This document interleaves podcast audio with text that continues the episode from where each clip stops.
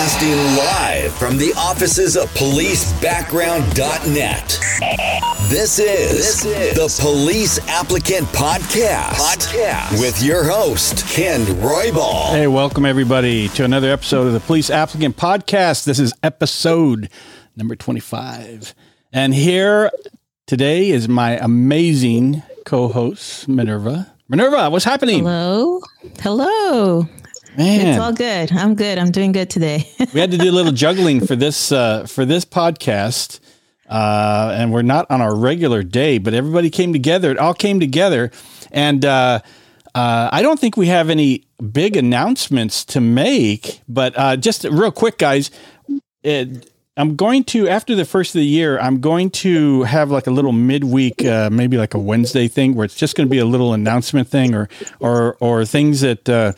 Uh, I don't want to address during the regular podcast. I'll make a little quick little five minute, 10 minute thing. It'll be just information, what's coming up, things like that, just news. So that's coming up. Other than that, we should just get right into. I have an announcement. Oh, t- yes. Actually, Yeah. now that I thought about it. so um, I mentioned to you that my little sister is graduating from the Customs and Border Protection Oh, Academy man. tomorrow. That is cool. So I don't know if any of them listen to this podcast, but congratulations to session 571. I guess they call them sessions. Session. And uh, so tomorrow's their big day, is their graduation. So a shout out to my sister Julie and her classmates. Julie. Well, congratulations to session five, 578? Seven one. 571. And that's what they call their academy classes. Yeah, I didn't know that. I was like, "What's your class number?" She's like, "We're session five seven one." I was like, "Excuse me." Excuse- Pardon me. Pardon me. Jeez. Well, today's uh, today's podcast is is we had mentioned this before. Our guest is uh, Brandon Merkelbach, and uh, he is a sergeant. He's he's a sergeant, and he's a background investigator with uh, California Department Rehabilitation. Correct. California Department of Corrections and Rehabilitation.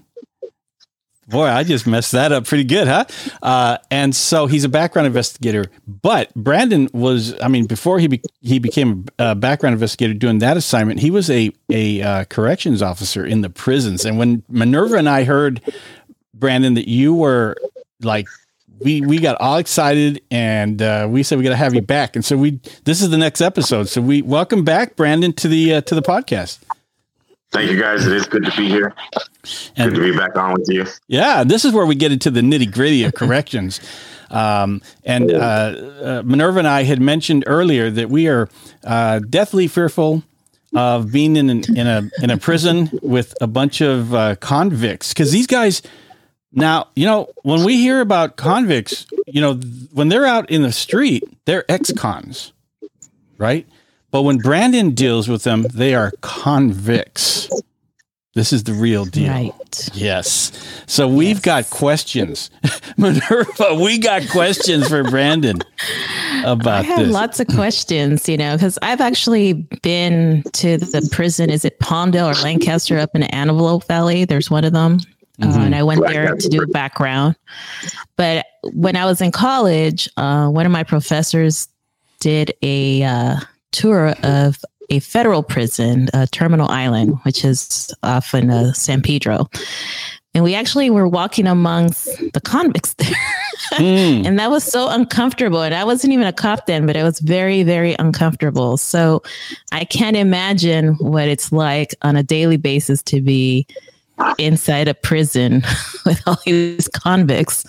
So I have questions about your feelings and what it's like to work there. And Minerva and I were talking uh, yesterday, Brandon, about you, and we said we gotta we gotta do our research. We were gonna watch American Me and do our research about the Gotta prisons. do homework.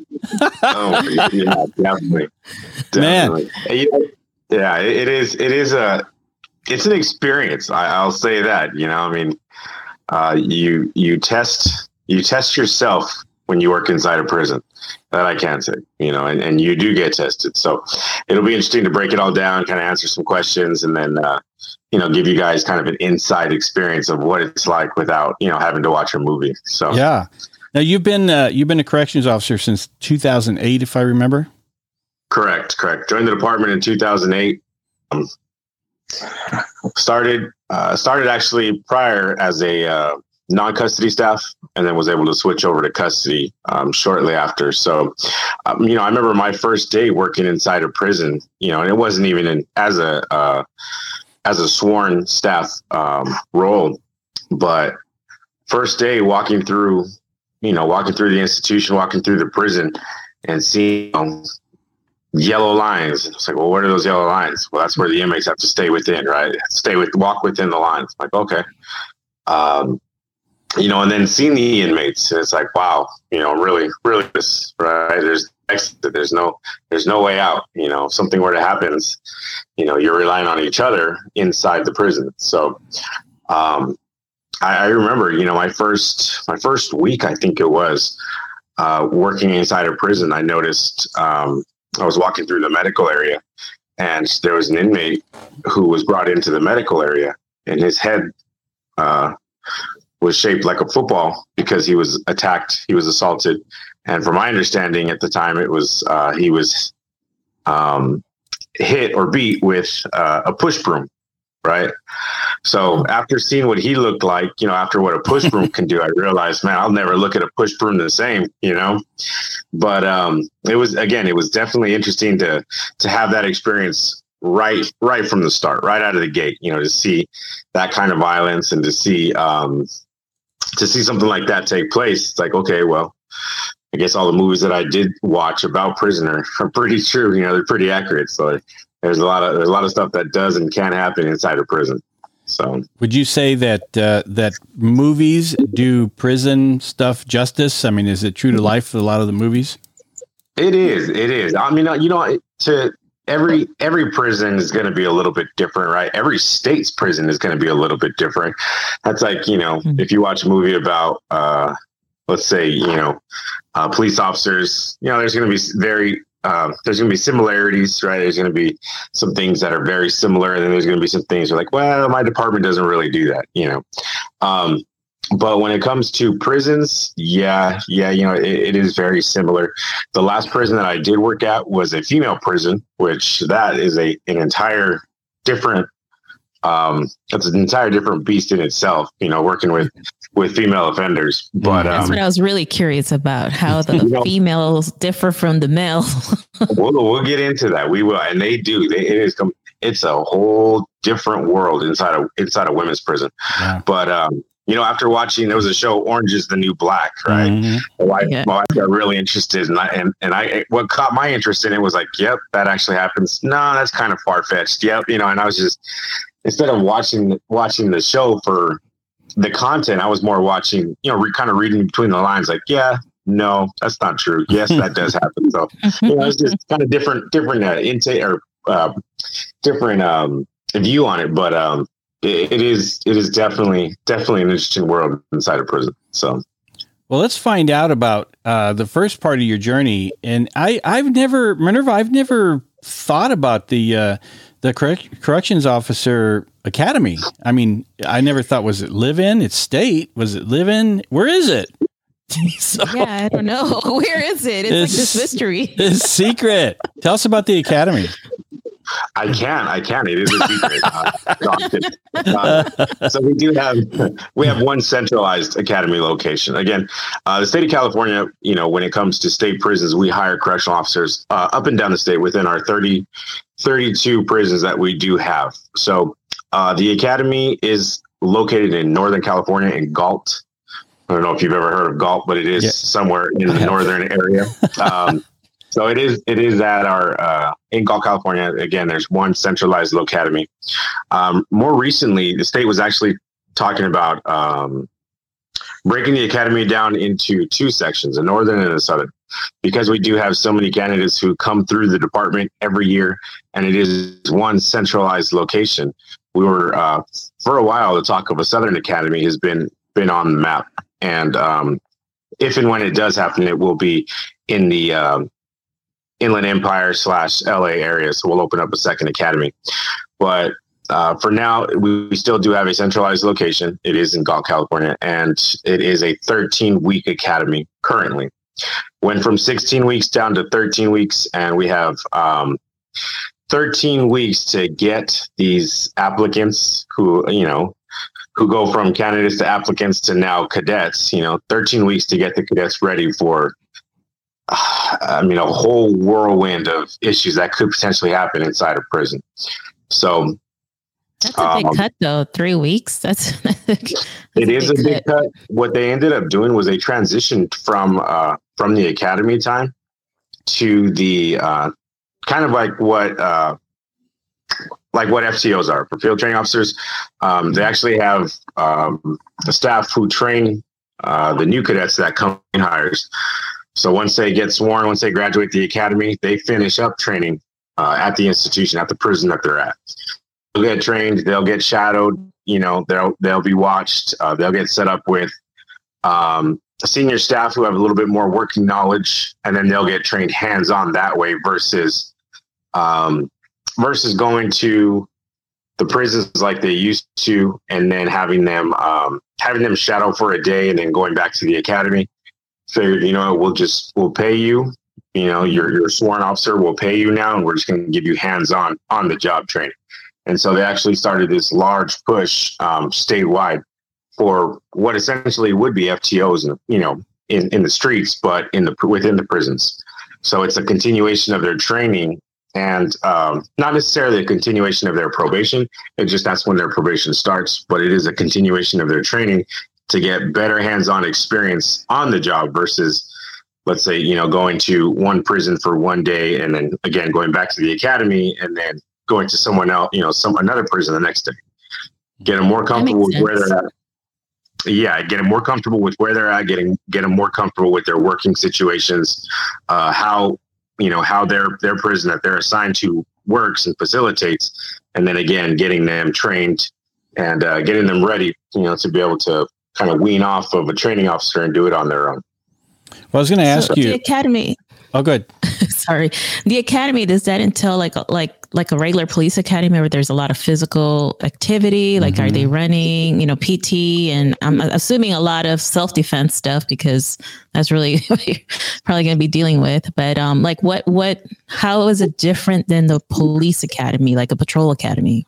So it is, it is different. Um, we're so the penal codes that govern uh, correctional officers are going to be a little bit different than you know what uh, penal codes govern um, street cops. So basically, we are looking at arrest and firearms, arrest and control, and then firearms. Uh, we deal with chemical agents. It's the same. Um, but 24 7 sworn duty is going to be a little bit different. And that's where we draw the line for now. Uh, I have heard that that is going to, we're looking at um, starting to teach that at the academy and, you know, go into 830.2 and kind of break it down a little bit more so that we can have 24 7 peace officer status for correctional officers in the event something were to happen uh, civilly, you know, in the event something were to happen um, within the state. Now you have more sworn officers readily available to go and respond. Mm. But again, that is something that, you know, the state is talking about down the line. Um, but the primarily focus for um, for correctional officers and the training is going to be um, a lot of communication de-escalation right? Like you mentioned Minerva we are we are hands-on you know in very close quarter with a lot of you know with a lot of the convicts or with the inmates that are housed within cdcr so it is a lot of um, a lot of communicating. We do have a lot of uh, a lot of cadets who come through that they you know they might not have had a lot of communication um, experience with you know let's say customer service or with with um, you know civilians outside they, they might not have had a job where they really needed to talk to people and get to know someone or or hear someone out right? And that's you know in any in any in any uh, responding uh, profession communication is going to be one of the most important uh, one of the most important aspects because you got to figure out what the key or the root of the problem is without having to jump to conclusions from an emotional standpoint. So you have to hear right? You have to hear what the person's saying you have to communicate with them.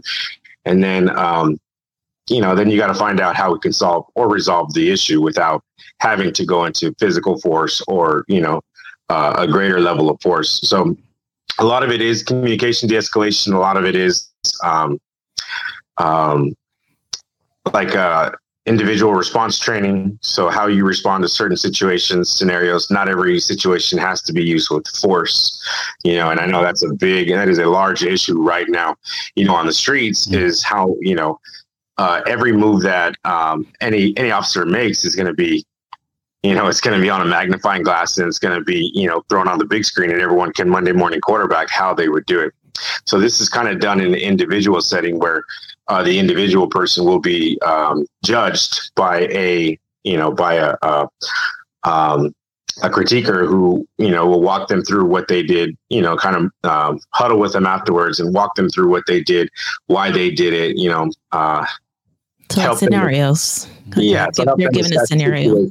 Correct. Um, so that's there's that, you know, and then we do have our chemical agents. Um, we do have firearms. So there are, you know, we do uh, the the uh, cadets are trained in um, the Glock, which was our choice weapon. State has us use. So the Glock 22, uh, 40 millimeter, and then we also have the Mini 14, you know, uh, rifle, which our towers do use. Um, in our prisons. So um, we are trained in firearms, we are trained in chemical agents, and then again, a lot of it's going to be uh, communication de-escalation. And then we do have, you know, break it down later into report writing. We have uh, batons, less lethal, you know, force options with our 40 millimeters. So um, kind of broken up into different phases or different stages of the academy. But uh, starting off with the academy, we we initially start and finish with communication de-escalation, and that kind of runs all the way through. And then again, it is broken down into phases and different sections with a focus on um, firearms, you know, then a focus on chemical agents, focus on batons, focus on less lethals, you know, and then uh, arrest and control. So again, broken down over those 13 weeks into, you know, separate phases. But no matter which which phase you are in, we're always going to uh, have the communication de-escalation and uh, the verbal um, verbal scenarios and then you know the hands-on scenarios throughout from from week one to to week 13 just because again we do deal with a lot of those situations on an everyday basis uh, these these cadets who, who mm-hmm. graduate the academy they might not be uh, they might not be in an armed post every day some might you know we do have armed posts where you are armed uh, every shift, right? Um, inside the institution, your weapon. Outside the institution, you stay armed and you go to your post. But if they're not, then every day they're going to be in a hand. They could potentially be in a hands-on situation with an inmate who, you know, who they have to talk to, who they have to communicate with. So that's kind of why that primarily focuses on communication de-escalation and then any type of hands-on issues um, all throughout the academy because that's kind of I mean, you know, in in the time that I've been in the time that I've been working at a prison, I have not had to, you know, use my service weapon. I did not have to use the mini. I did not have to use a less lethal option as far as the 40 millimeter, but I did have to use my baton. I did have to go hands on, you know, multiple times. So again, you know, we're we're looking at uh, I don't want to say bread and butter, but we're looking at something that's a little bit more, um, a little bit more likely to happen. So that's what yeah. they focus on in the academy. Now, is yeah. that is that academy? Is it a living academy? It is a living academy. Uh, if you're within, I want to say it's 30 miles, you can um, live in the academy. Uh, you have the option to leave uh, Friday as soon as your your session is over, your class is over, and then return Monday before uh, class starts again. So it is a living academy. Um, again, you know, food is covered, housing's covered. Uh, the only thing that you have to cover uh, as as a cadet is, you know, if you if you want to go anywhere after, or uh, you know, if you want to leave grounds after your class, or um, your uniforms. You know, showing up with your uniform, showing up with everything that you need. But other than that, I mean, everything at the academy is free for 13 weeks. So, just out of curiosity, about I want to say about two, three months ago, there was an article, and I had put it up on um, on Instagram. In there was an article from another state, and uh, they had this living academy, and there were instructors in there. There were two instructors that got in trouble because the the cadets in this living academy they were they were mattress surfing or no on the they were in the water the water they put would put water on the floor and they would just go sliding down the hallway somebody somebody um, like a slip and slide. Yeah, yeah, like a slip and slide.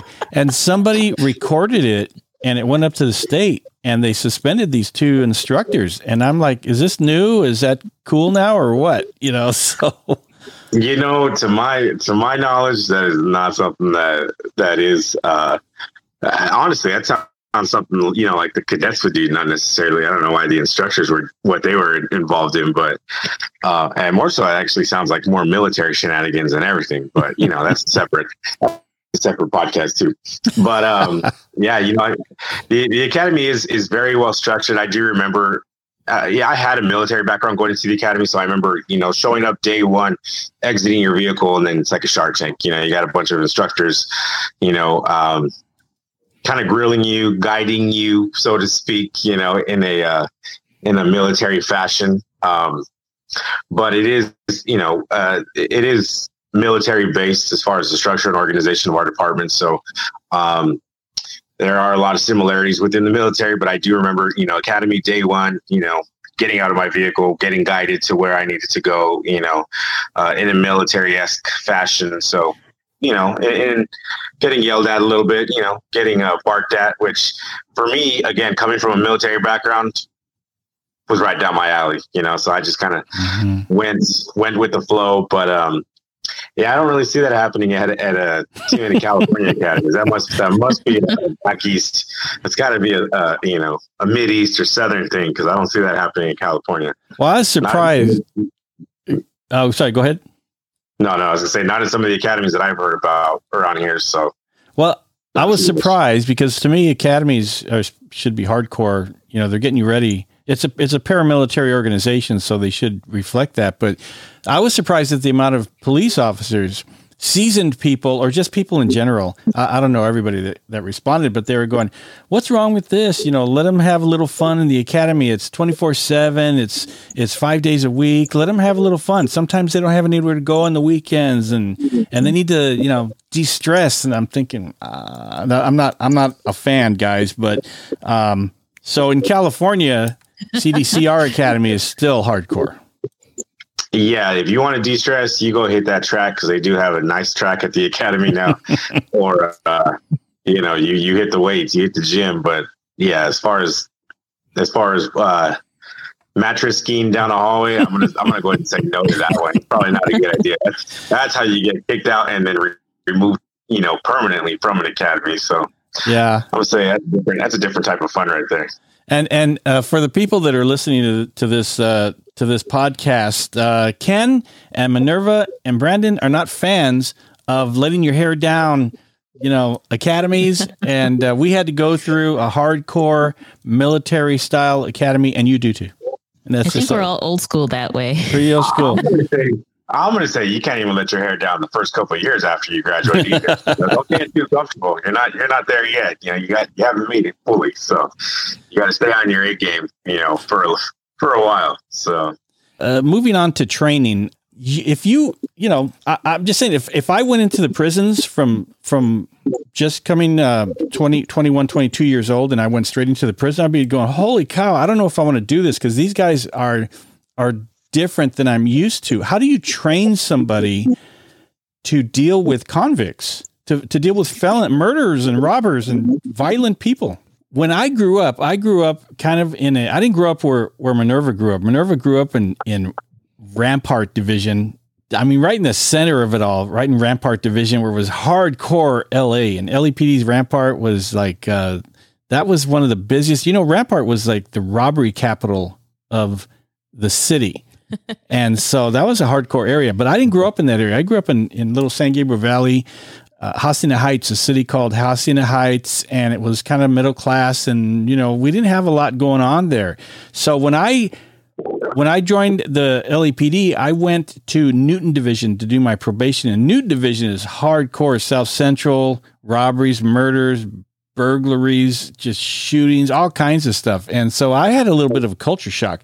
And so, Brandon, when it comes to the prison areas, the do you find that the how, I mean, the question for me is how do you train somebody to come off the street and deal with hardcore convicts? It is it is tricky to try to get um, get these cadets into that mindset and these officers into that mindset of, of now you're dealing with with hardened criminals, right? Now you're dealing with uh, convicted criminals, uh, murderers, um, rapists.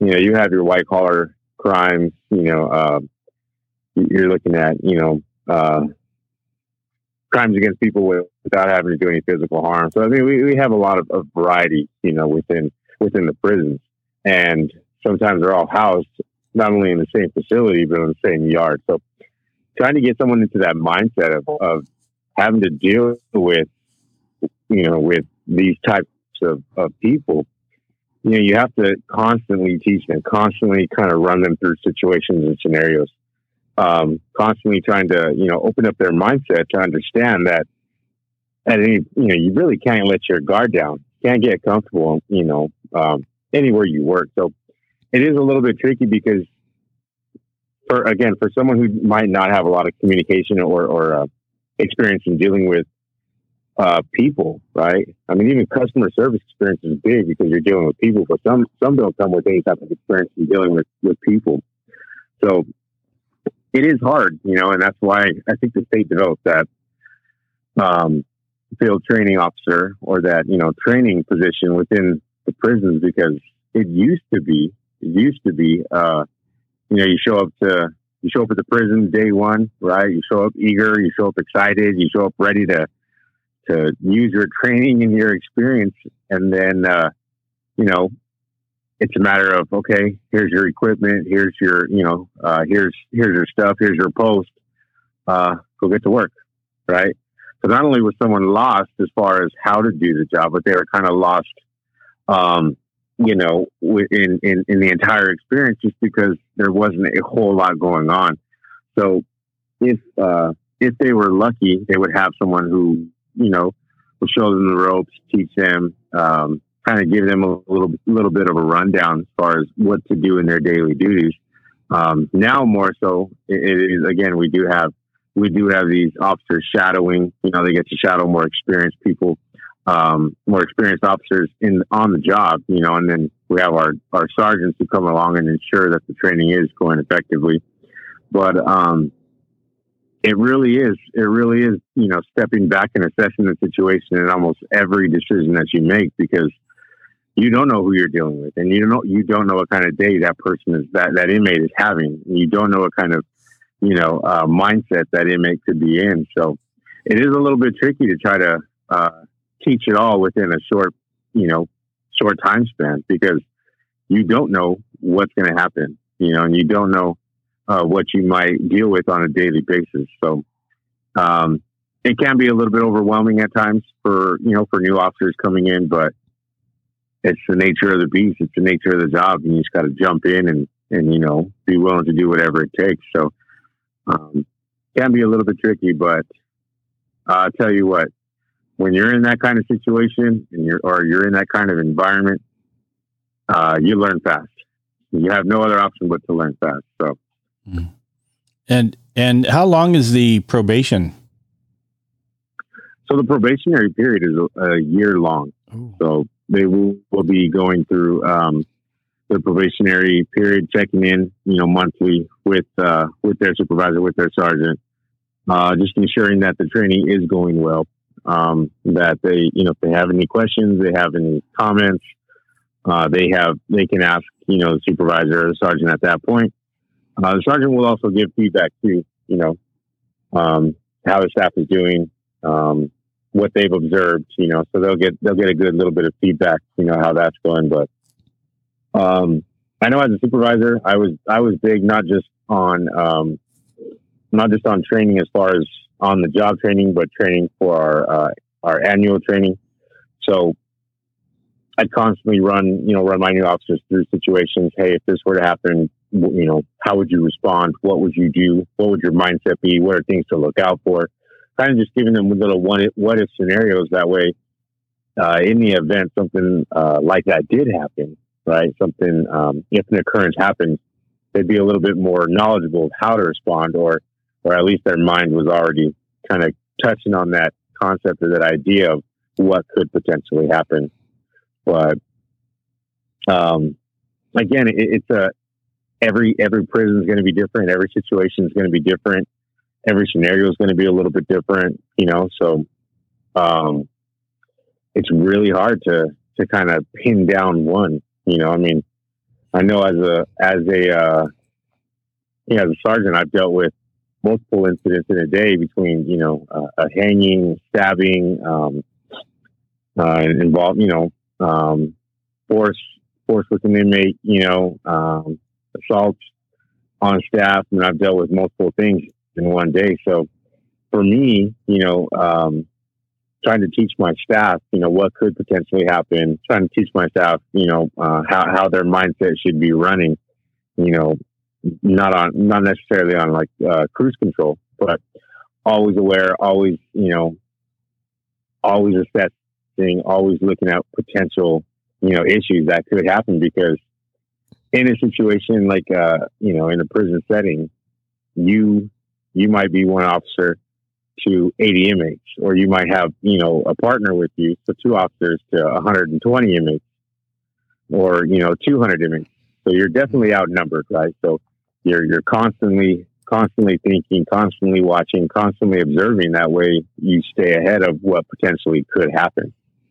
So. So you've you've got that is exactly why I can't do that job. I was going to say, I I was uh, I was curious about the psychology of because these these ex these convicts they're not I mean they're not slouches they they know what's going on and they know that if they wanted to they could take over the whole prison. What's the psychology of keeping like you say that two two officers to a hundred inmates? How do you keep them to, you know not rioting and, and not doing stuff like that? Uh, well, so getting onto getting onto that subject, right? So yes, in the event the inmates wanted to take over the prison, they probably could, right? I mean, really could. I mean, we're out definitely outnumbered.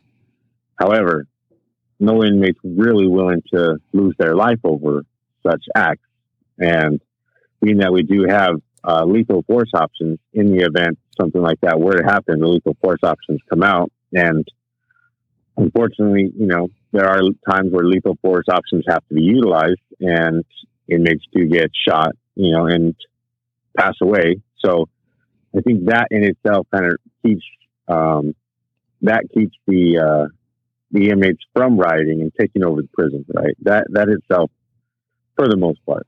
Um, now, but then you guys have those people who are in death row. I mean, they don't have anything to lose at that point, really. That's, that's yeah, absolutely. But they are held. Uh, they are on a higher uh, security level, so we're talking two to two to two to one escorts. So that's two officers to one inmate. Um, sometimes even a three to one escort. Um, you know, they're they're held in more of a supermax facility where you know there's there's not only is there there concrete walls and there's bars and there's bars inside of those bars. So you know it's a little bit more secure where those who do not have anything to lose, it's you know they don't get the option to to try to lose it, right? But on the same you know on that same note, there are um, there are prison politics, right? Uh, I don't know if you've heard that term, but there are prison politics where um, an inmate can't do what, whatever they want to do and do it on their own accord. Right? Things have to be kind of um, granted, if you say, by whatever race they're with and the politics that guide those that specific race. So it is a little bit it is a little bit tricky when you start talking about prison politics because one, I'm not a politician. Two, I don't really fully understand prison politics, right? But I do understand that certain certain decisions can't be made without or uh, you know without granted access by whoever that inmate's race is uh, by the you know by the, the the person that is you know in charge. So it's not really uh, something that can um, it's not really something that an inmate can do where they can just you know make any decisions they want. They have it has to be kind of allowed and accessed, you know, as it as they progress. So that that kind of that in itself is a big thing to deal with it too. If the inmate happens to uh, make a decision where it's not necessarily approved, uh, consequences can happen to that inmate. So I think they're more scared of those consequences than what could happen, you know, if, if we made a decision. So if that makes sense.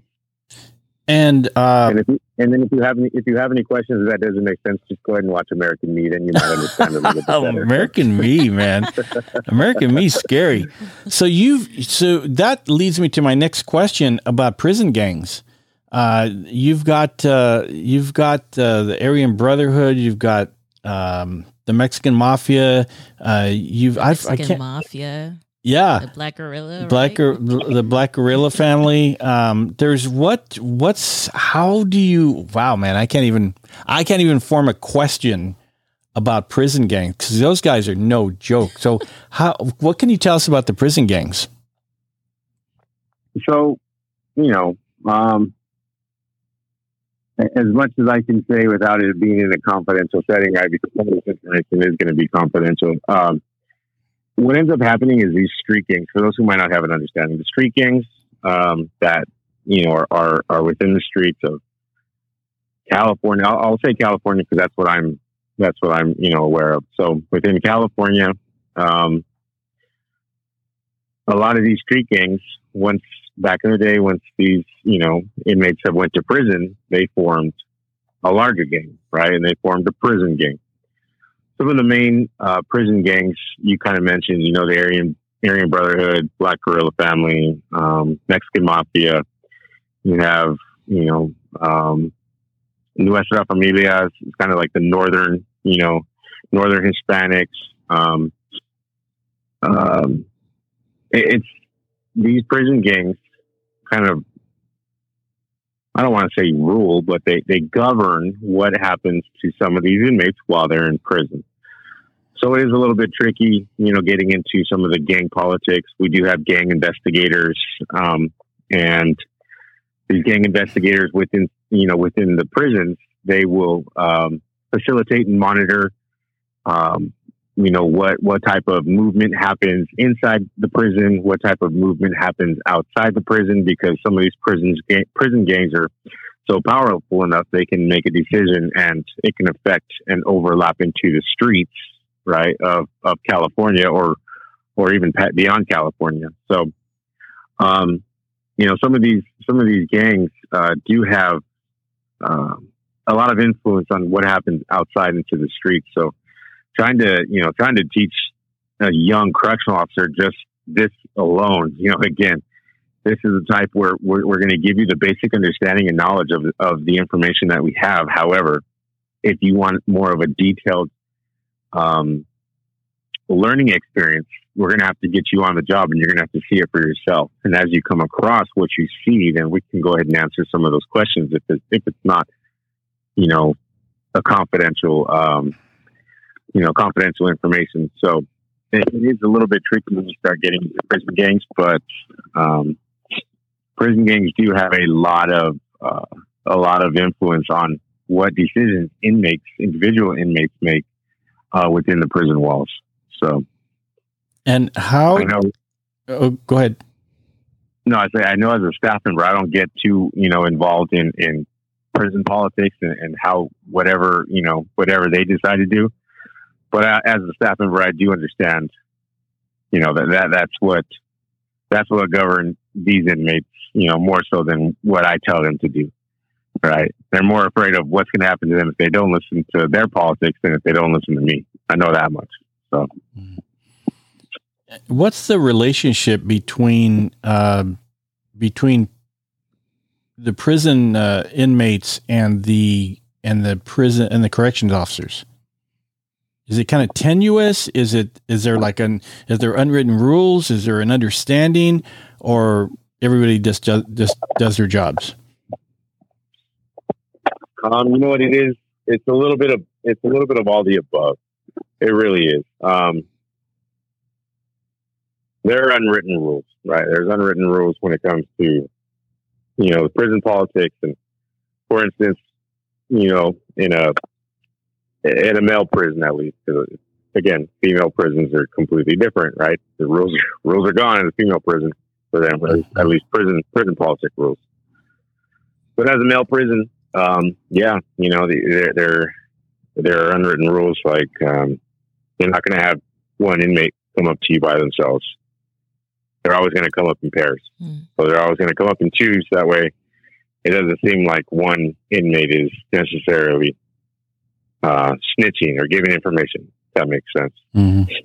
So, um, and then there's there's working working relationships, right? I mean, look, you you know, the inmates are going to do what they're going to do.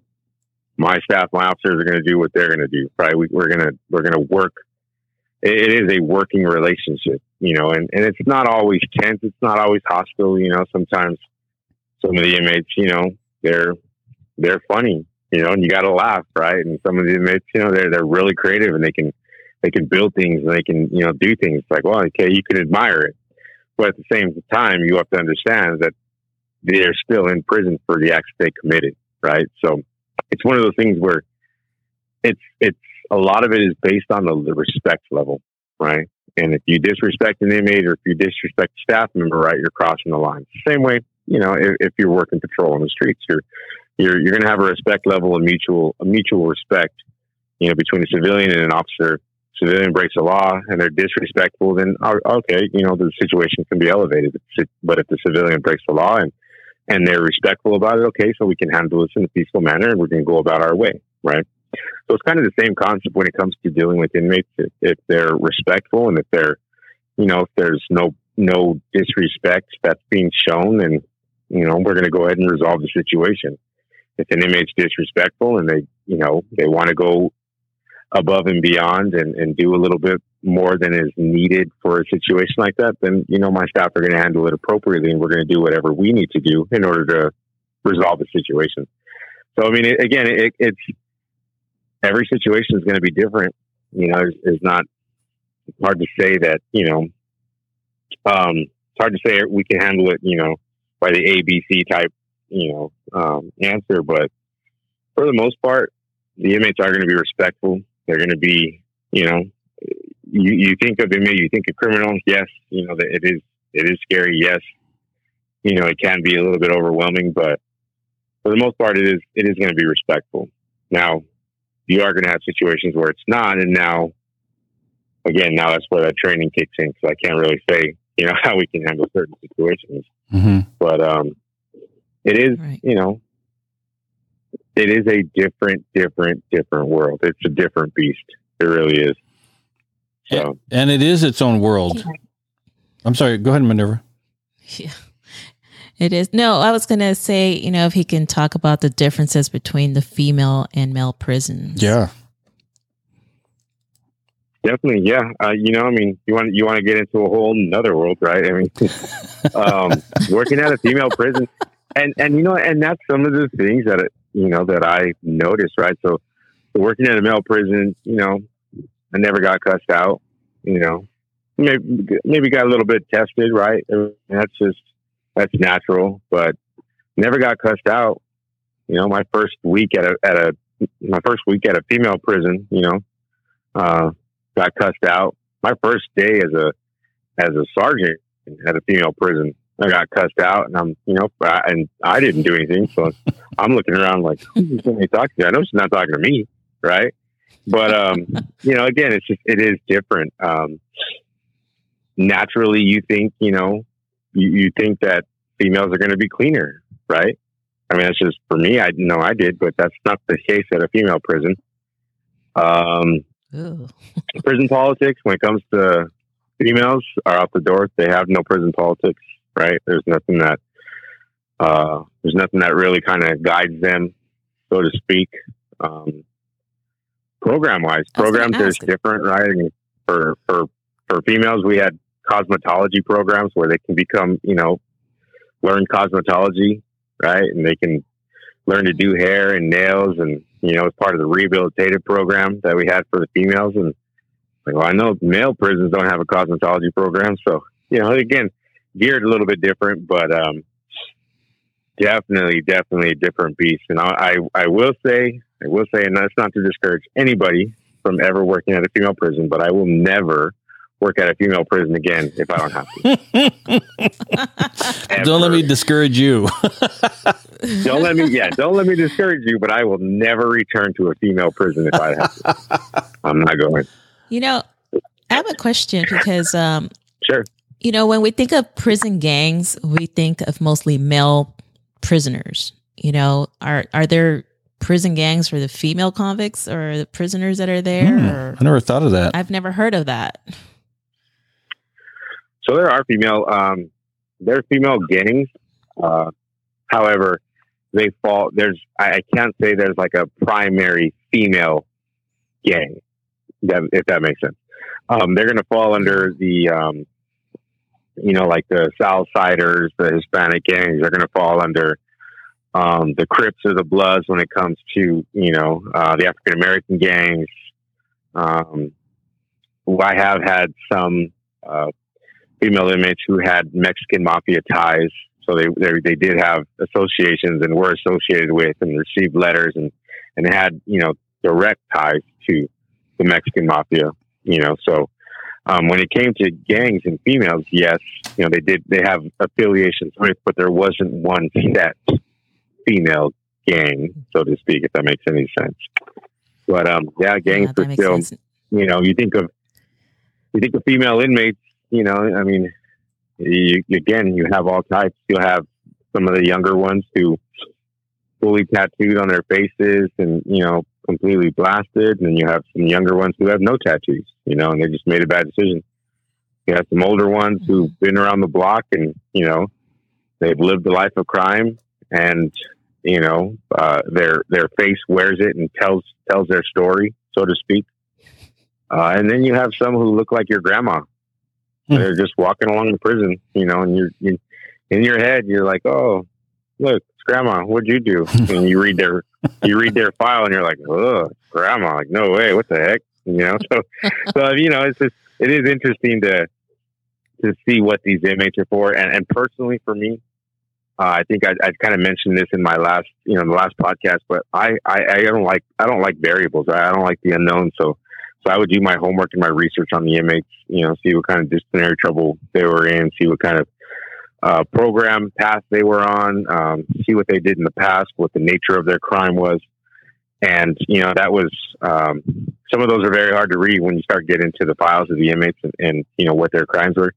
Um, I think out of all the, out of all the files that I reviewed, I think there was only about three that I couldn't finish. You know, I just had to stop, couldn't do it. So, um, but it is interesting, you know, to see why they're there, who they are, what they've been up to while they've been in prison. And but at, for me, I used to tell my staff, you know, you can use that to your advantage because now when you're dealing with this inmate, you know exactly how to talk to them. Mhm. You know who they are. You know the backstory of them. So now you know how to communicate with them in a manner that they can understand. So I, I like to use that to you know to my advantage, but it is completely different working with females. You know, um, I I have daughters at home, you know, and and uh, I just I I don't know. Again, female these female inmates are are different. You know, working with working with females and then coming home to females. You know, nothing nothing but females at home. I'm like, oh man, I I gotta get away. I gotta get some testosterone in my life. Like man, but um, yeah, it, it was definitely different. It was it was it was. I You- think I, to be honest with you, last. Go ahead. Sorry, you keep mentioning the way that um, you know, a big part of the training is how to talk to the inmates. So like, kind of like an old term is a verbal judo, right? Uh, that was a Oh yeah, term that was yeah. used a long time ago. I don't know what the new term is now, but basically to learn how to communicate with people and, you know, listen, your listening skills and all that stuff. But um, I would tell you that I did a background on um, on a guy who was who lateraled from corrections to Glendale PD, and then he and I later ended up working in patrol together. And he really had a way to communicate with people. He was a big white guy, but he was such a teddy bear. Hmm. But when it came to dealing, if somebody was on parole, man, he he knew how to ask all the right questions, and I learned so much from him. Just you know, being backing him up on his stops and stuff. You guys, you know, that's one advantage I think like anybody who's worked in the correction system has over somebody who just went straight to patrol is that because you guys deal with all the bad guys. Every there is a bad every person is a bad person in there. You guys really have a way of you know getting information and communicating with people out on the streets. So that was very interesting to watch and learn from. You know, I yeah. oh go ahead. No, I was going to say it's, it's so funny because I, I used to tell that to the uh, the staff members who would transfer to a female prison from a male prison. Hmm. They tell them, hey, you know, you, you might not have had very many very many inmates talk to you at a male prison, but better guarantee every female every female prisoner we have here is going to talk to you. They're going to ask you something. They're going to, you know, they're going to communicate. So if you're not completely used to communicating with people, you better get used to it fast at a female prison, right? So.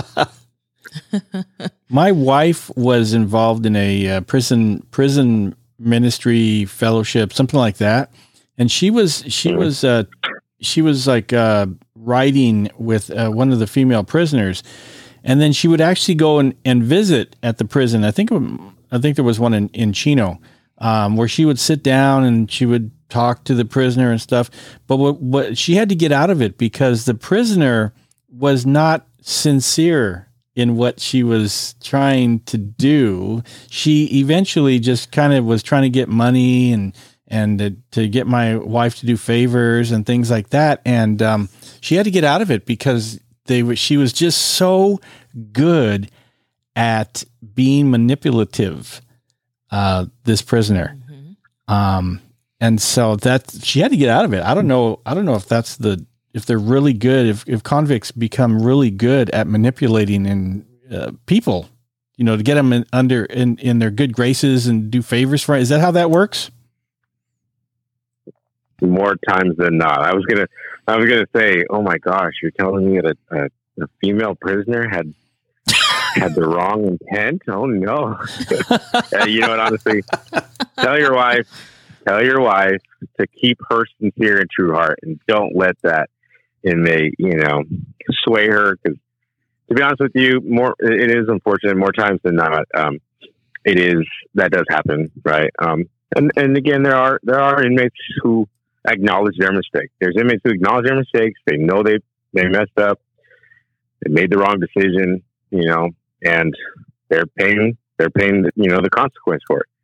They're you know they're paying the the consequences for their actions, and so and there are inmates who want to who want to rehabilitate, you know, who want to get on the right path, who want to do better, who want to be there for their family. You know, there are.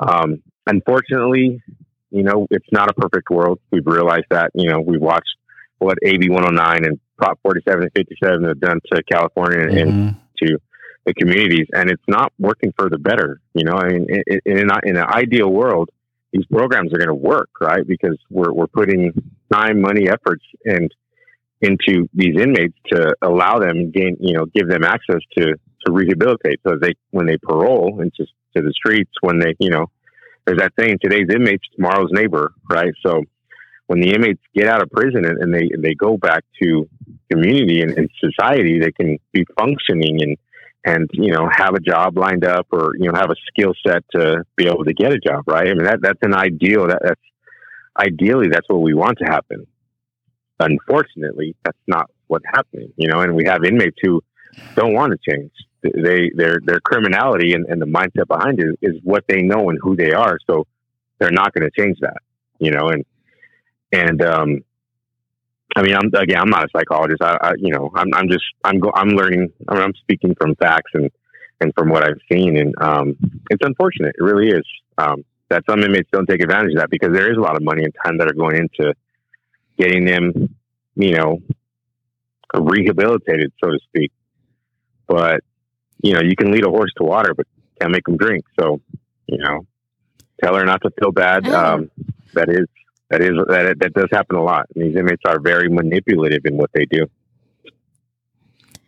You know, I've really tried staying hopeful that people can be rehabilitated, but I grew up in a gang area and then I became a cop and I saw really bad things. And I can't imagine. I just have a hard time believing this. I mean, I really want to.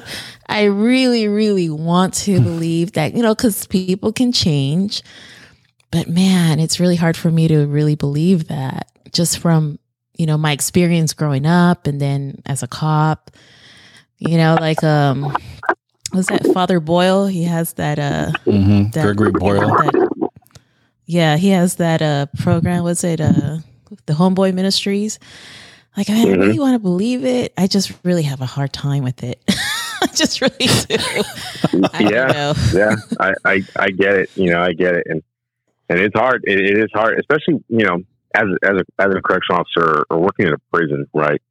You see it. I mean, you we see what the news doesn't, right? And we see what the media will never know, you know. And and you know, you see you see you know pushes for rehabilitation. And again, on paper, it sounds great, right? Because yes, I mean these inmates are everywhere, right? I mean, you're looking. I've I've as an officer, I used to we used to go through all the mail and every piece of mail that entered and exited the prison, right? And so you look at some of the addresses and you're like, shoot, I know where that address is, you know?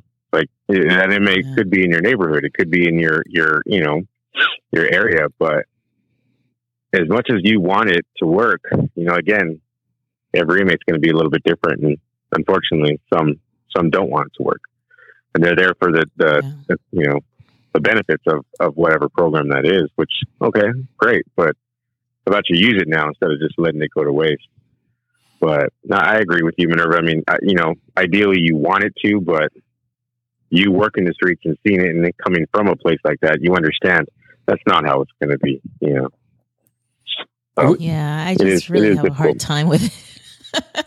we get a lot of our information from the news, and so the news tells us only we only hear you hear one of two things, but the but one of them you don't hear very much about the the ones that get rehabilitated. We really don't know the number of people that do. You only hear about the prisoners that got that went back to prison because they were out on bail and they went and committed a crime and stuff like that. But I'm kind of curious. I don't know how many what the stats are for people that actually go and get rehabilitated and go do good stuff too. But um, you talking about you talking about like a like a retention rate or, or how many stay out of prison? Yeah, the recid. What's that word? Recid- recidivism. Recidivism. Yeah, I can say that word, man. Um, which, which, if anybody doesn't know, because I had to find out too, it means that how many people that get that they go to prison, do their time, go go back out and caper, and end up getting back in prison again. Um, are there? Do you know what the stats are on that, or is that does it work? So uh, the stats, I want to say the stats as of maybe four years ago when I when I really paid attention to them. Um, it was about I think sixty percent, sixty percent working. You know, where sixty percent of the population stay out of prison. Mm-hmm. But see, those stats are those stats are hard to hard to really count because I mean now with with counties and all the all the inmates who if they commit another offense they go to county you know they get they fall under a new number it's kind of hard to, to the lines get blurred a little bit, right? Um, so, um, but I, and as of as of last that I looked, I want to say it was like at 60 percent, so more than half. I'll give them that much, mm-hmm. more than half. But, hmm. um, you know, if if if what we believed, and in a, in a in a ideal you know world, if what we believed and what we wanted to work worked, I wouldn't have a job. So, mm. you know, it's like, well, hey, I mean, I'm not gonna, I'm not gonna knock it, but you know, I, I do. I what I can say is, you know, I teach teach these, you know, the officers that come in. It's like, look, some of these inmates have been around longer than you've been alive, right? Mm-hmm. They've been in prison longer than you've been, than you've been here on earth. So understand that if you know there's a respect level that that is earned, you know, when you talk to these inmates. So like, you know, and some of these inmates you, you see who parole, you might see again. So why burn any bridges on the way out? Right. I mean, you might see them again. Mm-hmm. So it is, you know, it's an unfortunate thing, but you know, I, I tell tell my staff, look, prisons are like shoes. Everybody needs them, right? So I mean, you're never going to run out of the need for it. So we're going to be here. So, uh, so I, got, I got a couple. I got. I got. I want to ask you something. Then I want to ask you about some some war stories because I watch. I watch the I watch the movies and I get everything I learned about prisons. I I learned from movies. And so I'm pretty, I'm a pretty much an expert You're as far expert. as I'm an expert as far as that goes. But there's a part, there's a part of the movies where they really don't, I've never seen them touch on it. Do you guys have like, um, there's who handles crimes in the prisons like i i know i've seen movies and people get shanked i know that word shanked because i've seen it shanked. in movies so i mean people get people get murdered and and they get all every crime that there is, probably except for maybe financial, but happens in the prisons, right? I mean, it's they're like little cities. Who handles crimes? Who handles murders? So yes, uh, the, the, correct word is you know the correct word is stabbed. Um, stabbed, shanked for prison, for the prison term, shanked for the prison term. But uh, you're you're not wrong there. So yeah. Uh, so what ends up happening? So in, like as as a sergeant, right? So my officers, my officers are going to respond to uh, an inmate being stabbed. From there, as a supervisor, as a sergeant, I'm I'm you know taking control of the situation. My lieutenant's going to be the incident commander, and we're going to work on this together, right? So we're going to problem solve. Um, within that problem solving and finding the culprit or the suspect for that, there is um, investigation services unit, I, our ISU. Uh, so our our investigation squad is going to handle um, the criminal proceedings from there. They're going to be the ones that are dealing with the the uh, the DA. They're going to be the ones dealing with the courts. They're going to be the one, um, you know, processing that evidence and ensuring that um, you know, one, the inmates due process during during the, the proceedings isn't, you know, um, it, uh, ensuring that you know everything that the DA could potentially need um, to pick up the case and then you know to process that inmate all the way through, you know, and and the officers that were responding, you know, they could be called to court. Myself as a sergeant, you know, I've been called to court, you know, for for different um, different hearings for different inmates. Um, you know, again, Miranda rights are going to be read again. You know, the, the inmate's going to be placed into uh, administrative segregation, ADSEG, or, you know, be locked up, so to speak, into our uh, our segregated housing unit. And um, basically, you know, the inmates call the SHU jail, you know. So they're like, "Oh, I'm going to jail." Well, you're already in prison, but yeah, you're going you're going to jail. So you know what I mean. So so it's it's the same. it, it is our uh, it is our investigative squad though that handles the back section immediately and initially it's going to be the officers on the line or wherever that, that inmate was housed. And then it's going to be sergeants like myself, lieutenants, you know, handling, handling the situation, getting that inmate to the new housing assignment, you know, once we find the suspect. And then the our investigations unit is going to be handling everything after that, ensuring that that inmate is, uh, criminally charged, you know, and from there. So we actually do have quite a bit. We, we do work alongside, obviously, the DA uh, in a lot of situations, whether it's um, whether it's you know um, assaults and beatings, you know, assaults on inmates or uh, staff, right? Assaults on staff, you know, those those we got a lot of those that um, obviously make it to court. Um, drug paraphernalia, you know, a lot of drug investigations. And you know, you think how how can drugs enter a secure facility? Well, there's a lot of ways drugs can enter a secure facility, you know, and that in itself is, you know, that's a movie in itself just because these inmates have nothing but time. Kind of like you said earlier, you know, Ken, they're very manipulative. They have nothing but time, so they can, you know, figure out ways how to get drugs into prisons, whether it's discreetly through the mail or internally through visitors or, you know, um, I've seen drones try to drop things off, you know. Body. So, oh. oh yeah. They so, they try and send a, drones over the over the prisons and drop them in there. Mm-hmm. Yeah, definitely. That's like that sounds like something stupid. I don't know that, how that would work, but uh, so now let me get this right. If there is a uh, like a murder in the prison, you guys have investigators that communicate with the outside DAs and courts. Correct. We have an internal investigations that deals with that when it comes to the inmates. And are they like in in the regular police departments? They're like homicide detectives. Do you guys handle like if if um if uh, there's a battery or I mean, do they even report these things? Um, uh, to to so yes. So, to answer your question, yes. Uh, every every incident is going to get re- reported. Whether the DA wants to pick it up or not, you know, um, that's up to the district attorney. Um, when it comes to assault on staff, most of those will get, you know, not most, uh, 99% of them will get picked up as long as, you know, all the paperwork's correctly, right? So, um, yes, they are going to be referred to the DA, um, and you know the inmates will get anywhere from two to you know two to the max sentence uh, years added to their time. So, like I've I've I've been assaulted, right? So I've been assaulted in prison. Uh, had an inmate attack me. Um, you know, they tried. I'll just say I won. Keep it at that, right? Uh, um, and the inmate the inmate got an extra two years onto their you know two years onto their sentence. And uh, you know, it's like it's all it's all on the peace officer, right? So they got an extra two years to their sentence. So- um, for me, for me, you know, it's not personal; it's business. You know, I, hey, we're gonna we're gonna do business. I don't. I seen that inmate afterwards, and I, you know, there's no hard feelings.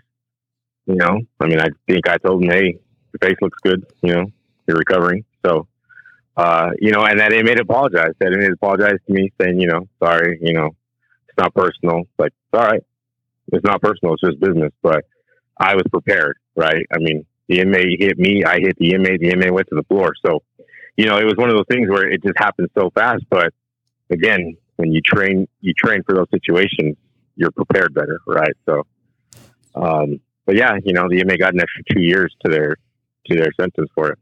Well, they must feel like it's worth it because I mean, it's not, it's it's it's not like you're in the, you know, when you're in the street doing police work and someone assaults you, there's always someone going to question, oh, you know, did did that really happen and stuff. But in the prisons, I imagine there's cameras and there's no getting out of it.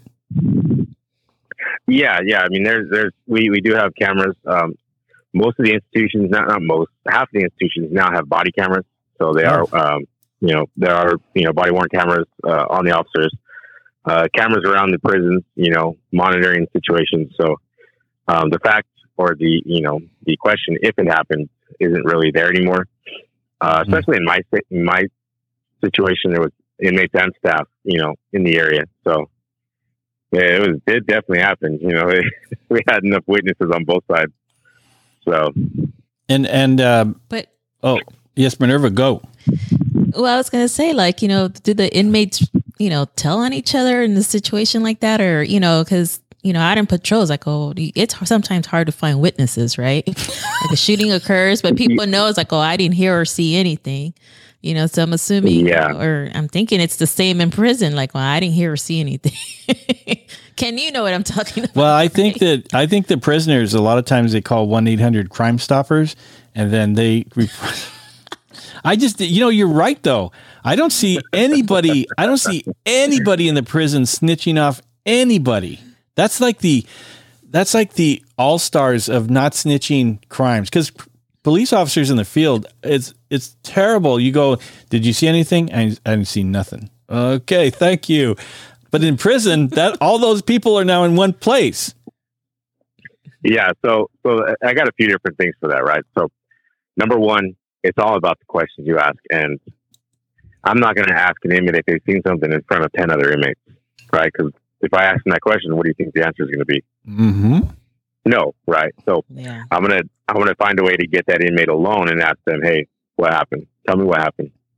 Where were you at? Why did that happen? You know, and you ask the right questions, and it, and it is a cat and mouse game, right? It's, it's when you're dealing with certain certain uh, situations, it's a checkers game, right? It's just you move, I move, you move, I move.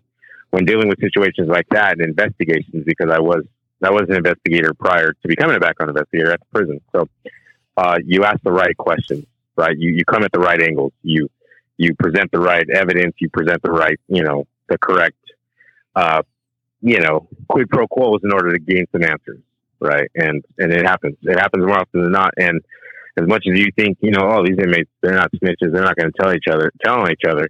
These inmates telling each other all the time, right? What? It's just, it's just a matter of it's a matter of getting getting the right situation and circumstance in order to gain the answer. And these inmates will sing like canaries, and they will tell on each other. But like, but again, but if but if I were to ask these inmates in front of other inmates, the answer is always and forever going to be no. Mm-hmm. You know, so it's all a matter That of, makes of sense. playing chess. It's all it's all finesse when it comes to investigations. So You know but what? yeah, you, you'd be surprised how many tell each other. We're we're all background investigators in here, and a lot of time I've I've dealt with people that were uh, that came to apply for the police department, and they had committed crimes, and I used my super my super police skills. Um, and so do you, uh, Minerva and, and, and Brandon, do you like use your super police skills in talking with candidates sometimes where you know, uh, you know, it's like, you know, you know, they're not telling, they're like street savvy. Some, some candidates are street savvy. Do you ever have that? Like you use your skills for that? Yes, but I'm also street savvy because of where I grew up. Oh, that's right. they don't think You- that. Rampart. See, people I look people think, you know, the way I look, maybe because I'm a female, I'm short, I'm only like five two. You know, they underestimate, you know, and um but you grew up in the hood, you know how to talk to people. you know when people are BSing you. And then, you know, you go and work patrol and they're like, you know, I mean, I had Hispanic gangsters being like, hey, uh, you, you got to take care of our people. And I'm like, our people? Who are you? like, I am not related to you. I don't care about you. I don't know you. you know, so, you know, I always, you know, for me, just to answer your question, I always just sat back and listened and I took my notes. And at some point, you know, when people lie, they just can't keep things straight, you know, Mm-hmm. or then trying to tell you the half truth. And then it's like, okay, this, these dots do not connect, you know, tell, you know, let's tell me more about this. And then you ask them the same, this, you ask them for the same information in a different way. And now you get a different answer. Right. And they just kind of dig Oh, yeah. themselves in a deeper and deeper That's true. hole. you That's true. Oh yeah. Uh, It's all yeah, it's all it's all in how you ask the question. And to to answer your question, yes. However, I will not air out my my you know my strategies and how I do. But yes, yes, I, I've I've caught you know it's subtle subtle things sometimes where you have as an investigator have to pay attention to because if you don't, you miss it. You know, and so um, but yes, to answer your question, yeah, yeah, I've I've, I've had to. Hey Brandon, did you did you notice you could tell you could tell that uh, uh, Minerva's an inner city girl because she didn't she didn't say I grew up in the hood. She goes, I grew up in the hood. I grew up in the hood. so, Oh, yeah. you The could way, tell. the way she said it, the way she said it, you know where she's from. Oh man, Can't take the hood out the girl. no. No, there it is, right there. I'm curious, Brandon. There have been you've been in some situations, uh, and I'm I think our our audience would probably as long as much as you can say. Uh, if you have any war stories for us, where what are some of the scariest situations you've ever been in? I, I me personally, if I was to guess, I would say if you had to square off with somebody in in prison, you know. That's But actually not that bad. Uh, that that's not that bad for me. For me, you know, the, like the thought of fighting isn't that's not scary. You know, for me. Mhm. Um, I used to tell inmates, you know, I can fight and I can write, so we can handle this two two different ways. What would you like to do? Right? I mean, uh, if we can handle this mutually and, and and you know come to an agreement without having to get physical, that's great. You know, we'll go about our day. But if you don't, like I just let them know I can fight and I can write. So just giving you a forewarning. You know, Mhm. but um, you know, honestly, it, it was for me. Maybe because I was raised a little different, the thought of fighting wasn't really scary. You know, didn't didn't bother me. Um, it was more so uh, staff getting injured that was always scary to me because you know everyone has a family, someone to go home to. I know my skill set. I know where I'm at, and I'm very positive in my skill set and the training that I've acquired. But um, excuse me, when it comes to uh, dealing with with war stories and situations, you know, I've been in some uh, some scary situations. One one in particular that automatically comes to mind is um, we had a fire in our uh, uh, in ADSEG, a SHU, um, again, which is a max max custody. Yeah, I had two inmates who lit a cell on fire. Um, the inmates went unconscious, uh, couldn't, you know, wouldn't respond. They they jammed the door shut, so uh, we couldn't get we couldn't get the the door open to get the inmates out. You know, so we had to. And, and again, if you if you're thinking of prison, you're looking at, you know, block cinder uh, walls with rolling steel doors. That's the kind of you know that's the kind of facility this was where there's no bars on it. It's just a solid door with a window to see in. So um, was a little bit scary just because you know when the fire once the fire was relinquished and put out, there was so much smoke that had accumulated that it it took up the entire building, even with the doors open and, and fans you know circulating, where you know you couldn't see five feet in front of you. So you want to talk about a bad situation. Mhm. That's a bad situation. You know, a lot of staff, a lot of moving parts, a lot of inmates who we need to get out of the building in order to gain, you know, get to safety to, you know, because it's all about a preservation of life. So in that situation, you know, you got to get the inmates out and you got to, you know, ensure the inmates are out, make sure the staff are safe, make sure no inmates are left behind, to make sure that, you know, in, in the end, you know, there's no inmates that can escape, you know, or, or you know, it's not a divert. So there's a lot of moving parts in this. And um, we were able to, to, you know, get the cell door open for these two particular inmates, you know, pull them out, um, um, restrain them, and then, you know, start um, doing life saving measures on them. And the inmates did end up living. You know, they both were actually charged with with arson. You know, so they got an added four years, I believe, to their sentence. You know, on top of what they were already uh, serving for their original crime. But in that situation, you know, I mean, you want to talk about uh, uh, all hell breaks loose kind of situation. That was it. You know, I remember coughing. You know, I think you know thinking like "Man, I decided to be a firefighter. Like, what am I doing, right? And, and you know, um, I, I was the one in that situation who happened to put the, the fire out. You know, so I put the fire out. Um, uh, had to go in and you know, um, drag these inmates out of the cell, pull these inmates out of the cell because you can't pick them up. You know, you're talking about you know, uh, limp weight. You know, so we're dragging these inmates out, restraining them, uh, starting life life saving measures on them with CPR and and you know eh, that was that was a bad day. Um, it, it was a good day because you know everyone walked out and nobody was too badly injured, but it was a bad day too for me because uh, there were two staff members who were injured to the point to where I don't know if one of them ever really returned to work. So you know that's a bad day for me because I don't want to see that happening, right? I mean, everyone has mouths to feed who work there, and it's like you don't want to see anybody, you know, have to leave the job sooner than they wanted to or planned to.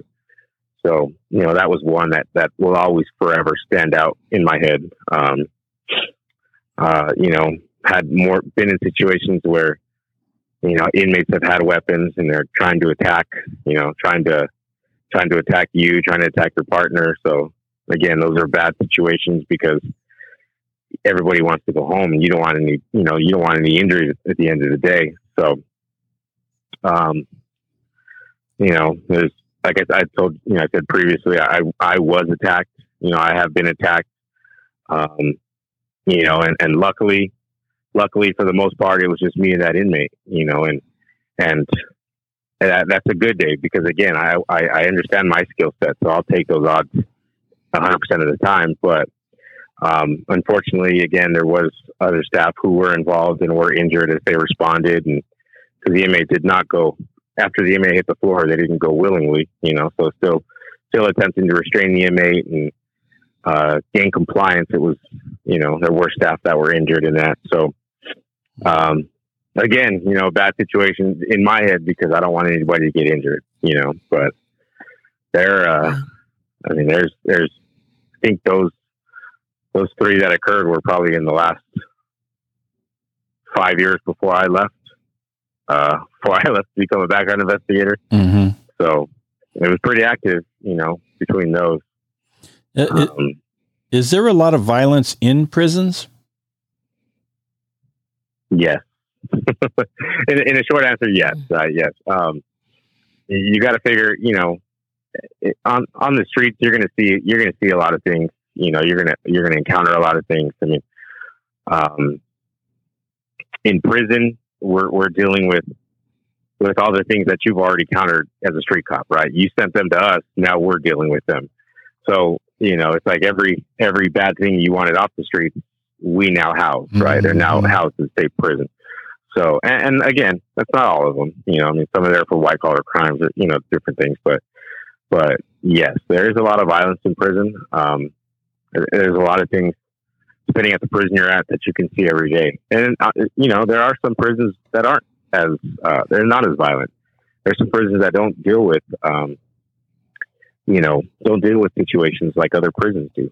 You know, I mean, I remember uh, when I became a, you know, when I started, when I became a sergeant at the female prison, um, was talking to other sergeants who transferred in, you know, to the female prison, and you know they really didn't have to write any reports. They didn't have to, you know, they didn't have to do too much coming from the prison that they came from. So my question to them is, well, why are you coming here? Mm. You know, like we're we're nonstop here. Like, what are you talking about? So it really just all depends on, um, you know, the prison that they're that, that you know they work at. But yeah, they are violent. Um, I can laugh about it because it's a sick sense of humor, but yeah, there's a lot of violence mm. in the in the prison. So you know, Ken, that reminds me of like, you know, they usually say that, you know, some of the females put up the bigger fights when, with officers out on the street, you know, because I don't know, but I've heard guys say that, that some females are harder. I don't know, maybe because, you know, it's a male to female thing, you know, and they, you know, males are usually taught, you know, you don't hurt females and stuff, but if they're fighting you, you got to do what you got to do, right? Well, I've, I've gotten into fights with females and the difference between females and, and, and males is males usually try and use their fists, things like that. Females will scratch you. They'll scratch you and they'll grab you and they'll grab your hair. And it's like, man, I mean, it's a different type of fighting. I, I've, uh, and they grab your uniform too. i I had a female that was, I was on, on a set of stairs with a female. My partner was above and I was below and had, she grabbed my shirt and I was trying to, trying to get away because the shirts are expensive I mean, if you oh, break, oh, yeah. so I didn't want. I was more concerned about my shirt than about getting hurt. But had she let go and we had been tussling, I would have gone down the stairs because that's I was on a stairwell. So I was really concerned about my shirt. But um, fortunately, it turned out okay. but yeah, females, man, yeah.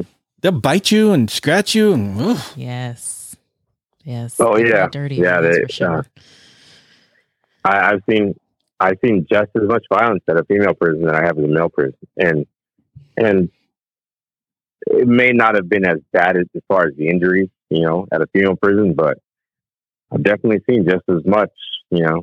Um, if, if you if you equate the amount that I've seen at a female prison to the amount of injury at a male prison, it's about the same. We'll say that much. Hmm. How many? Oh. what what percentage of uh, correction officers are females? Like approximately, what percentage are females? Oh, good question. Yeah, I think yeah, that is a great question. I think right now uh, we're we're at about a thirty percent. So I think it's a 70-30 ratio. Um, when it comes to female, when it comes to female um, female prisons, the ratio to hire uh, is a 50, it has it's a 50-50 ratio. So it's one to one um, working at a working at a female prison. So, but as of right now, statewide, I want to say we're about 30, 35 percent, somewhere on there. And uh, uh, the corrections makes no qualms about putting females in in male prisons, right? Absolutely not, none at all.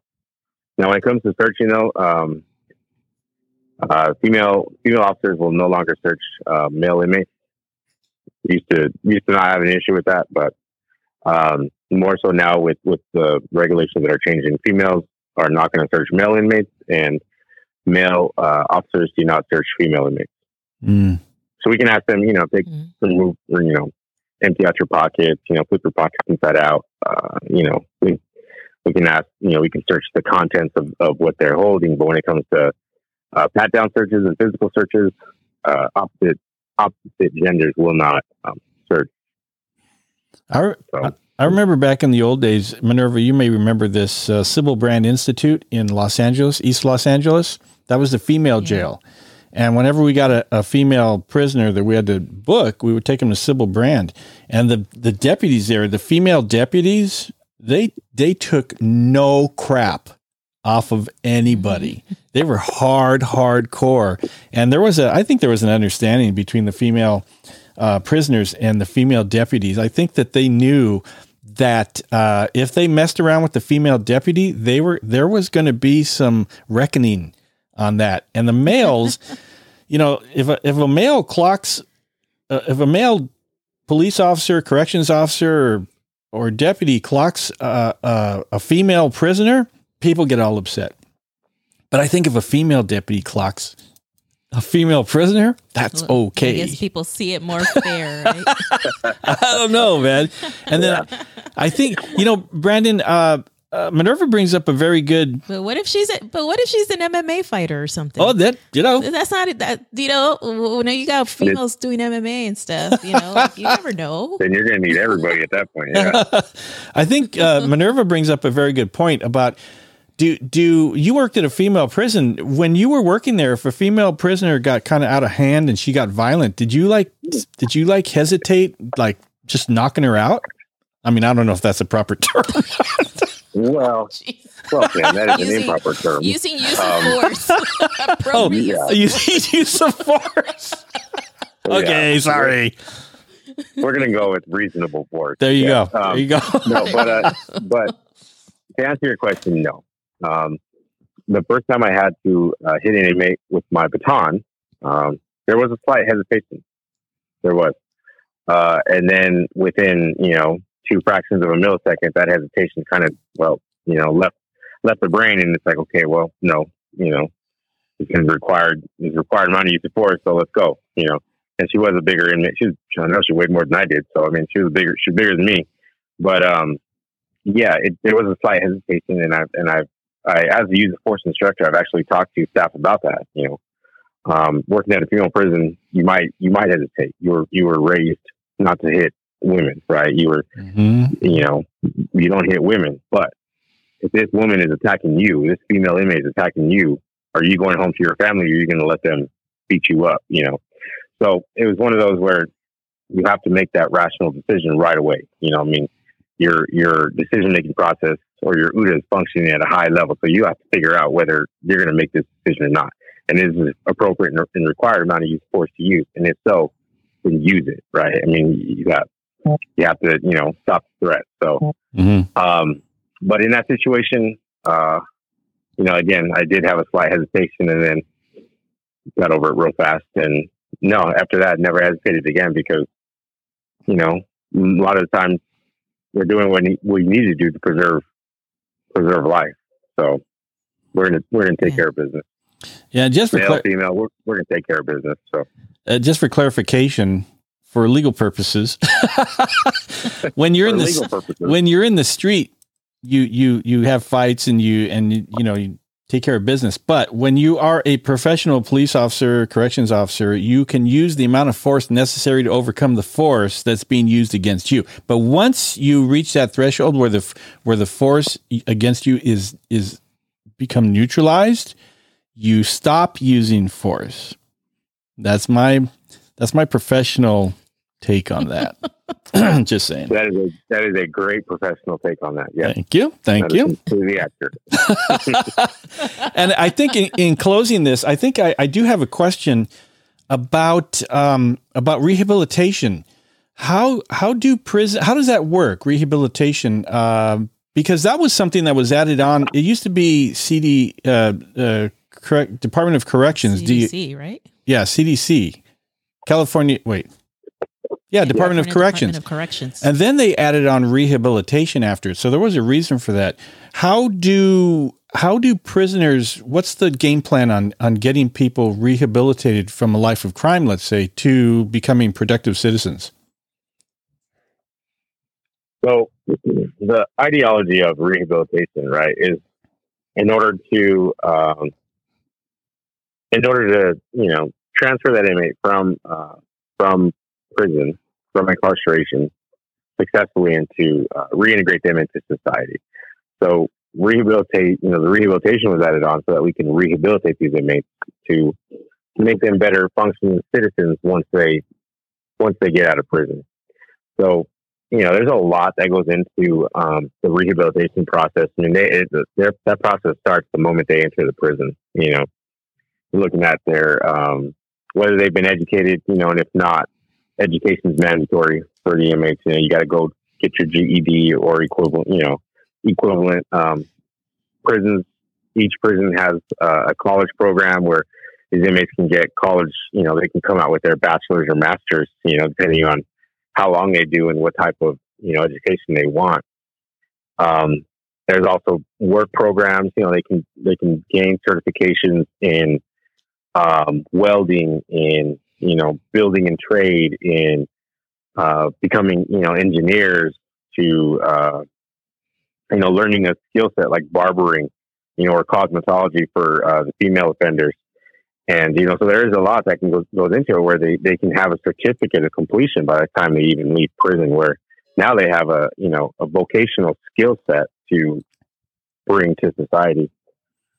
Um, there's also drug and alcohol treatment programs, you know, where, where they can gain access, um, to those to, you know, to overcome any addictions they had or um, substance abuse problems they've had. Um, and then there's a lot of mental health available to understand why they do what they do, right? Or why they did what they did, or why they are the way they are. So um, there, there's a lot of money that's been um, incorporated into the prisons for the rehabilitation process, you know, for educational purposes, for um, you know, vocational purposes, and uh, there, there's there's a lot that we do offer, you know, for the inmates they wanted to take advantage of it. You know, I mean, I know you mentioned, you know, the Chino Women's Prison that, you know, your wife might have gone to. Um, I know they had, you know, at Chino Women's, they had, again, they had the, uh, they had, um, building and trade where, you know, an inmate can come out with, with a certificate to pretty much not, not be an engineer, but to oversee site, um, construction wow. designs that's pretty they good. also had, um, yeah, they had um, hair and nails. You know, they had cosmetology, where they were a licensed esthetician or, um, you know, uh, I mean, sorry, it slipped my mind, but they could do hair, right? So,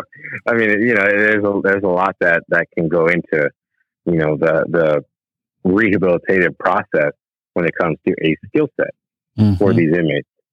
Um, Chino Men's Prison, right next door to Chino Women's, you know, they have a underwater welding program where the inmates can, you know, be certified as an underwater welder. You know, I mean, underwater welders, from my understanding, make over a hundred thousand dollars a year. So, mm-hmm. you know, there's there's a lot of options yeah. that these inmates have, and, and they go into rehabilitating and setting these inmates up for success. Because, as I stated earlier, you know, today's inmate could be tomorrow's neighbor. You know, and you want your neighbor to be better off or worse off. You know, so. Mm-hmm that was kind of the mindset to, to getting the inmates rehabilitated. And then hopefully in all that process, the recidivism rate would have dropped and, you know, would be less where these inmates aren't coming back and we're not re-seeing these inmates again.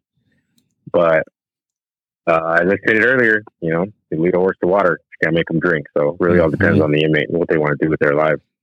That's so. pretty great, though. I mean, I didn't know that, that those opportunities. I knew they could get uh, college degrees, but I didn't know all the other opportunity. Somebody could come out of prison and truly, if they wanted to change their life around, they could. They would have. It's not like they languished in prison for X amount of years and they didn't have anything to fall back on. They can actually get a trade or or something like that that's that's valuable uh, to them. Correct. And, and then even even when they when they get released from prison, right, they're going to check in with their parole officer, and their parole officer is going to monitor, you know, that inmate's rehabilitative process, right? Yes, the parole officer is going to, you know, they're going to, um, you know, they're going to have to check in with their parole officer, make sure they're not on drugs. So they're going to have to do, you know, random urinalysis. They're going to have to, you know, give their parole officer, you know, right to the house to search. And, but at the same time, you know, if the inmate does need something, I know parole has ramped up their, their process where, hey, you need a, you know, you need a bus you, you need a ride to work. Okay, well here's a bus pass, you know, and they'll provide them with the bus pass to mm-hmm. to get to and from. So that way, there's no excuse. I mean, inmates have no excuse where they can't be successfully reintegrated. That's cool. So, and yeah, uh, so my, it is a big, it's a long, big process. You know. In in closing, I know this is not. Uh, you know what your assignment is but i'd like to i, I think that uh, a lot of uh, candidates who want to be police officers they don't um, uh, they don't always consider corrections, and I think that that's a really good avenue uh, if you want to get into into law enforcement um, to think about the corrections occupation. So, what uh, what are what are you offering in in the California Department of Corrections as far as recruitment and, and incentives, and for people to look into that as a as a career? Well, you know, I mean, to start off, right? I mean, um, the correctional officer position, you know, it, it is it is a law enforcement position. Um, dealing with inmates, you are a sworn peace officer. So, you know, that that in itself, if, if you're looking to become a correctional officer, just understand that it is a sworn position, so you have to meet the qualifications, right? So, you know, get that off the bat. You know, you're gonna have to come across my desk as a background investigator, so you gotta you gotta you know meet the meet the requirements. But when it comes to everybody, you know, when it comes to positions or jobs, everybody likes numbers, right? So right now, our correctional officers top out at eighty two hundred a month, you know, salary.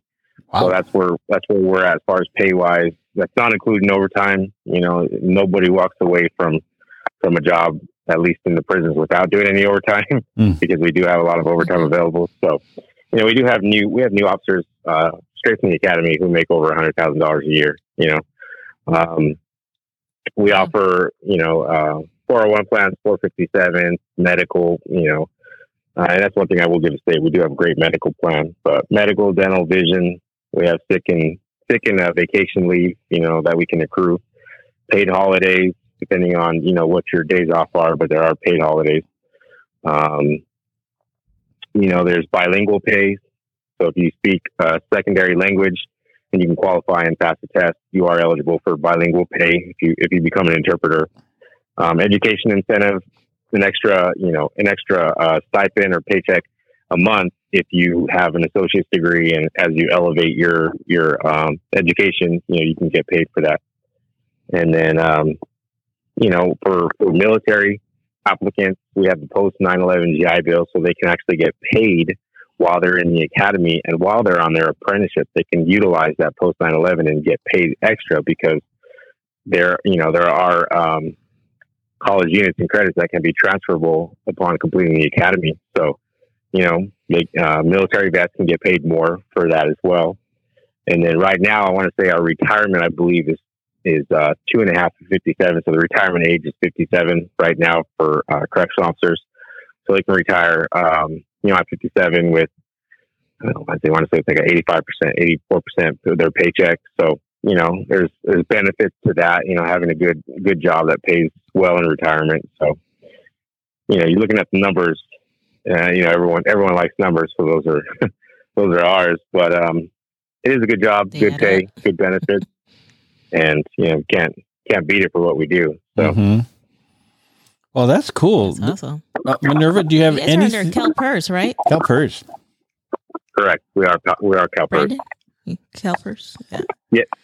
Yeah. Correct. We are CalPERS. No, I, no, I don't have any additional questions. I mean, I this has been very interesting to me because just like you can, everything I know, I, I know from the movies. I'm an expert through the movies, you know, and and uh, you know, I it's just interesting to me because you know it is its own little world. You know, not mm-hmm. one I want to be in. No. but uh but it's pretty interesting to you know hear you know the things that happen in there and i'm sure there's way more than we you know that brandon you know couldn't share with us probably but you know I, have always been interested in it and mm-hmm. you know mm-hmm. i i've driven through the by not through, but by the men's Chino Hill or Chino prison. Mm-hmm. And it's always like this mystery, like what's going on in there, you know? yeah. But yeah. Uh, oh yeah. Yeah. Man, I, I was uh I was uh thinking about this this interview and I knew there was stuff that you couldn't talk about, but there are I mean it just sounds so intriguing the the whole uh the whole corrections officer thing, you know, and I've never had a corrections officer come up and go, Hey, I'm a corrections officer. They're like real secret, secretive people who just like they're stealthy and all that kind of stuff. So I think, I think it's something that people should, in fact, uh, consider being a corrections officer. There's a, and you can go all over the state uh, to some really amazing places like Calipatria uh, and uh, you know places like that. But uh, uh, Brandon, I've one last question because this this I was just thinking about this question, and I think this is a good question to close on. Minerva and I will watch a movie about cops and go, "Oh my gosh, that's a stupidest thing! I can't watch this. This is so stupid the way they portray cops." Is it the same with prison guard movies? Do you look at it and go, "That's the, oh, I can't. This is stupid." Yeah, it is. It is the same. Um, it is depending on the movie. Some of them are actually extremely close. Some of them are close. Some you can tell some did their research, and then some are far fetched. You know, some some just aren't. They're not. It's not it. So, yeah, I, I do agree with you. You know, it goes it goes both ways depending on the movie. And, and for those that for those that did their homework prior to, kudos, kudos to them. You know. Yeah. So. Good, good. Well, thank you again for being on here, and uh, we really appreciate it. This is a good interview, and I think the uh, the candidates are good, and it'll be an opener for the candidates. Minerva. Yeah, I, I agree with you. You know, um, like you, I never thought about correction. As a matter of fact, I didn't apply with the LA County Sheriffs because I did not want to work the jails. Mm-hmm. So, um, you know, it, it, but it wasn't something that I really gave it much thought. But it sounds very interesting to me, you know, and uh, you know, Brandon, thank you for, you know, answering our questions. You know, that that's actually been, I really enjoyed this interview. Yeah. Well, thank you, and we will be back. In, in fact, Minerva, the next inter- the next uh, podcast we're going to do, I mean, the next podcast that we're going to publish is going to be a surprise podcast. It's going to be really, really cool. You guys are going to want to uh, uh, tune in for that next podcast. Thank you, Brandon, for being here again. Thanks a lot, everybody. No problem. Thanks for having me, guys. Thanks for listening to the Police Applicant Podcast. We are the premier police background prep site in the U.S. and Canada. For more information on scheduling your police background consultation, go to policebackground.net. Also, please leave us a review on iTunes.